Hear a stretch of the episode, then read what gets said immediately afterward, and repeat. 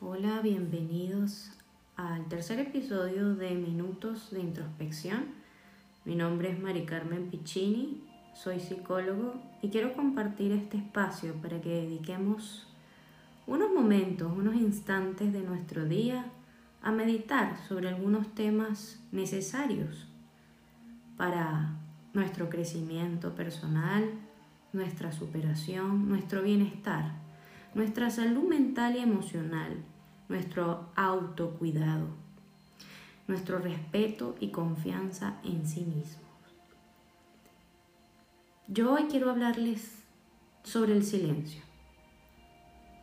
El silencio verdadero, el silencio que nos hace conectarnos en soledad con nuestras fibras más internas, con nuestro yo. En palabras de Emerson, una frase que me gusta mucho y dice, haz silencio y escucharás el murmullo de los dioses. En este caso, los dioses, para mí tienen que ver más con nuestro yo superior, nuestro, nuestro yo divino, nuestra esencia real. Para la meditación, por ejemplo, el sonido es circular, no es lineal. Y nosotros mismos, nuestro, nuestro epicentro es el, el individuo mismo. Y el silencio es parte de las herramientas o es el recurso vital más importante para practicar la meditación.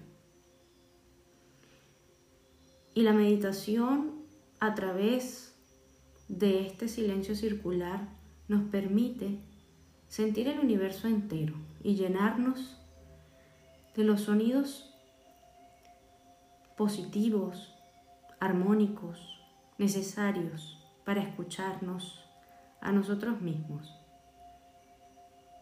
y no a los ruidos que el exterior nos aporta.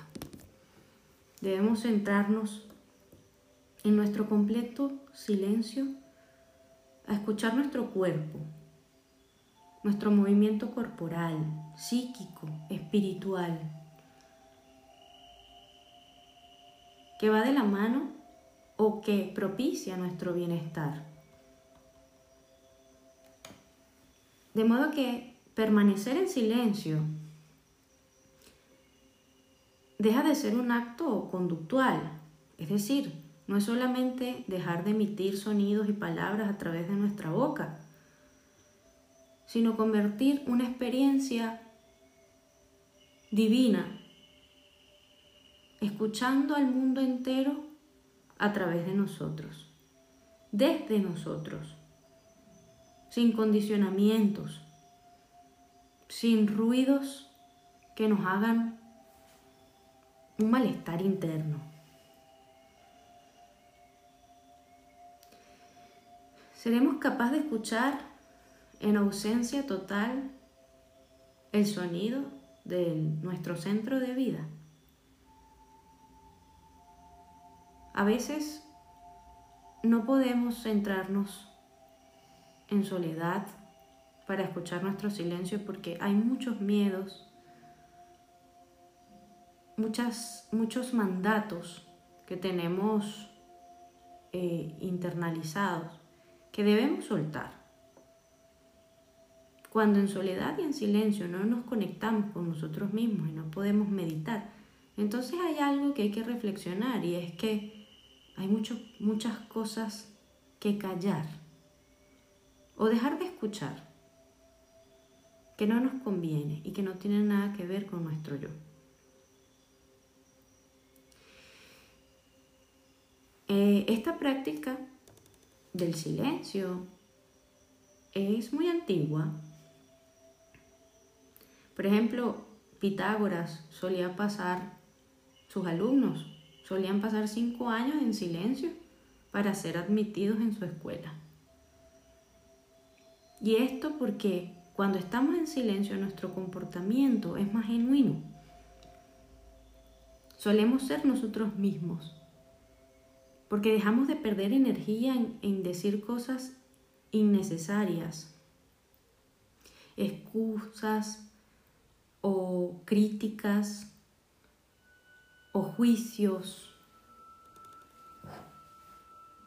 que nos desvíen, que nos distraigan de lo que verdaderamente debemos escuchar. Practica el silencio un día y observa. Tus otros sentidos se van a agudizar y vas a experimentar una calma, una paz, una sensación de bienestar que no habías experimentado antes. Si en silencio logras sentirte en paz y en armonía contigo mismo, es porque has logrado definitivamente deshacerte de las cosas innecesarias que atentaban a un lenguaje completamente irracional, caótico y tóxico.